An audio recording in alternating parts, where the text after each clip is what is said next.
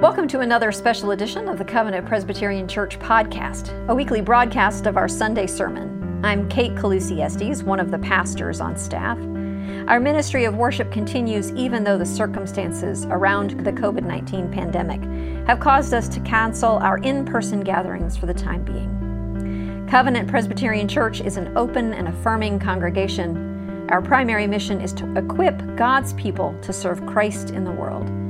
In our messages, we hope that you will find inspiration, encouragement, and even challenge for your journey of faith. We invite you to listen with us now. If you're among the many uh, faithful folks whose prayer life has consisted mostly of please and thank you, the prayer practice of lament may come as a shock. As Price Calusi Estes put it in last Wednesday's midweek video, lament is like mourning only louder. Yes. Or, in the words of my Old Testament professor, lament is relentless protest that does not hold back. Lament can be relentless because it is grounded in the belief that God will respond. Lament is protest because it absolutely refuses to accept things the way they are. And lament feels no need to hold back because it grows out of a relationship with God who is faithful. In today's first scripture reading, we hear about the enslaved Israelites. These were people whose babies had been thrown into the river Nile. They did not live in a please and thank you relationship with God. The book, the book of Exodus tells us that they groaned in anguish. They cried out in anger. They relentlessly protested without holding back. They lamented. And God understood. God received their grief, honored their anger, and answered their anguished cry for help.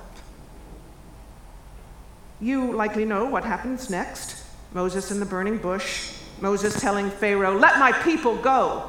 The 10 plagues, the 40 years in the wilderness, the promised land. All of that grows from this catalytic encounter between the people and their God. Those grieving people hurl themselves in their plight at God because they know that God can take it. And they trust that God will understand. The Bible not only suggests that God can take it, that God can handle more than please and thank you prayers, the Bible actually encourages lament. The book of Psalms includes more lament psalms than praise psalms or thanksgiving psalms or anything else. And as the Bible teaches lament, it does so with keeping in view the complex relationship we have with our Creator. One thing about Psalms of Lament is that after railing at God, really letting it all out, the prayers suddenly shift into declarations of trust and even praise. Psalm 13, the premier example of a lament psalm, begins How long, O Lord, will you forget me forever? Mourning, only louder. But just five verses later, it concludes I will sing to the Lord because God has dealt bountifully with me. Lament rises within our relationship with God. In fact, one benefit of lament is that it connects us with God. It counteracts our sense of helplessness. We may not be able to fix the situation, but we can name the pain and complain to God loudly.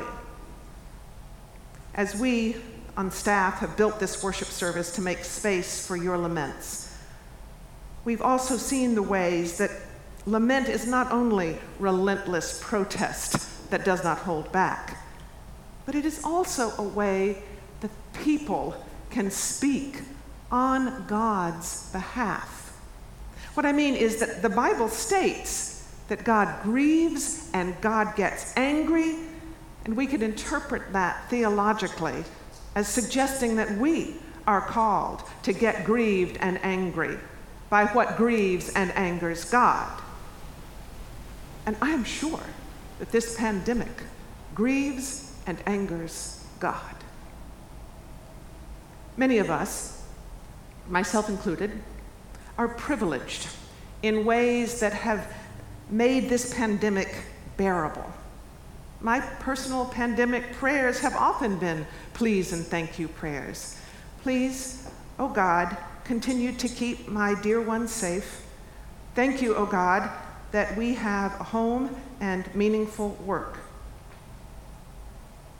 But while I have been inconvenienced by COVID, innumerable others have catastrophic cause for lament that demand my empathy.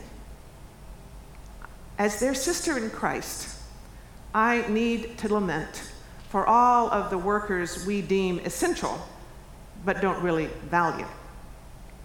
I need to lament for the performing artists who have not been in a theater for a year, for all the students who haven't been in a classroom for a year, and for their parents and teachers striving to keep love of learning alive.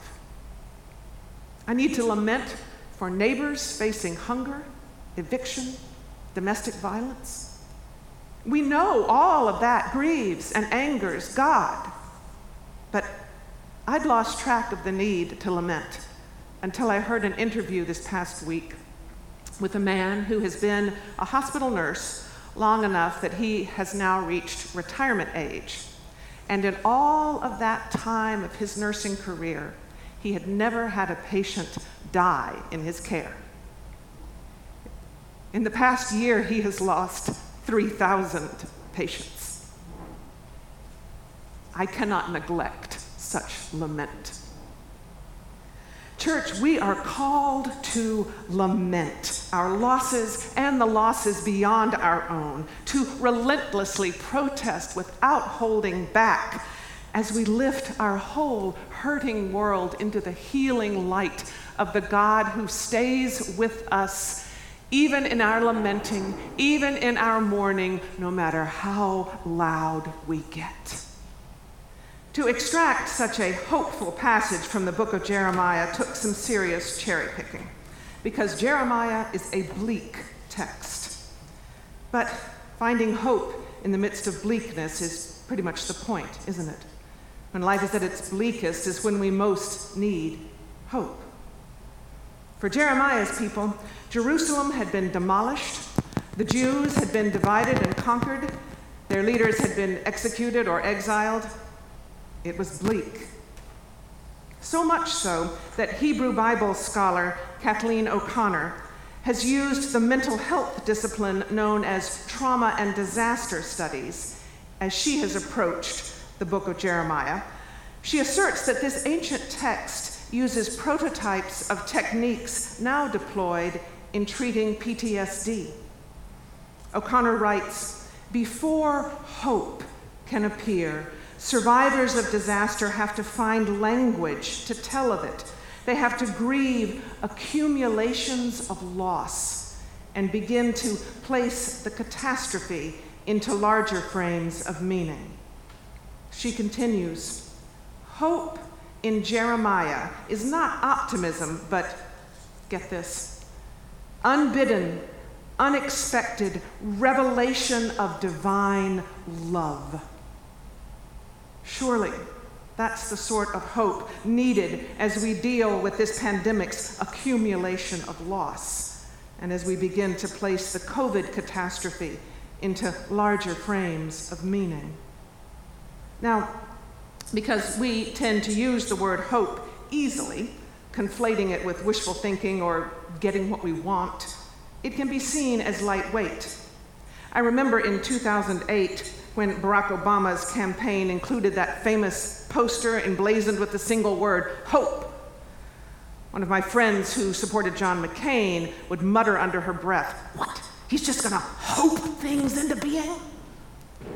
But the hope that Jeremiah hints at the hope we need in the midst of COVID, the hope we focus on in the midst of Lent. That kind of hope is more durable than wishing, more profound than wanting. It is what we mean when we describe ourselves as an Easter people. Because the resurrection of Jesus Christ is hope's ultimate expression. We have been given a hope that is grounded in the God we meet in the story of God's people and the God we know through the earthly life, death, and resurrection of Jesus Christ. Jeremiah hoped in God's future because he knew God's past. And I actually wonder if this current time could be a watershed that future generations of covenant Presbyterians will look back upon and say, God brought this church through COVID, empowering us to become more resilient, more innovative, more faithful in what really matters. Therefore, we trust that God will get us through whatever else may befall us. I've been pondering our hopes, our wishes and wants, our causes for hopefulness, and all the ways that all of that is grounded in the God who connects us, even when we're apart. Here are some of my hopes. I hope we can all be together in this sanctuary. Can I get an amen? amen? I hope that Clark and I can be with both our sons anywhere. Amen. I hope that we can come up with something way better for my mother's 94th birthday than the Zoom call that we had to settle for for her 93rd birthday. Those are things that I really, really want. And I am hopeful about them when I think about vaccines and herd immunity, when I think about policies that are grounded in science and built with compassion. Those are reasons to think that my hopes are not just wishful thinking, but the source of my hope at least when my faith is having a good day. The source of my hope is infinitely greater. My hope, my uppercase H, hope, is the certainty that the God who created life and beauty and humankind values and loves those creations. That the God who led the Israelites out of Egypt will lead us out of this that the God who promised, I will be with you always to the end of the age, really meant it. I hope because the Lenten calendar is not the only thing that ends with resurrection. Resurrection, which is the greatest ground of hope, which is the ultimate, unbidden, unexpected revelation of divine love. Amen. Thank you for listening to the Covenant Presbyterian Church podcast. We would normally invite you to worship with us in person on Sunday mornings at 11 a.m. But while we weather the storm of the COVID 19 pandemic, we invite you to worship with us live on Facebook or YouTube. And please visit our website, covpresatl.org for more information, as well as our full archive of recorded services, to learn more about us and to get in touch with us. We wish you well in these times of upheaval. Grace and peace to you.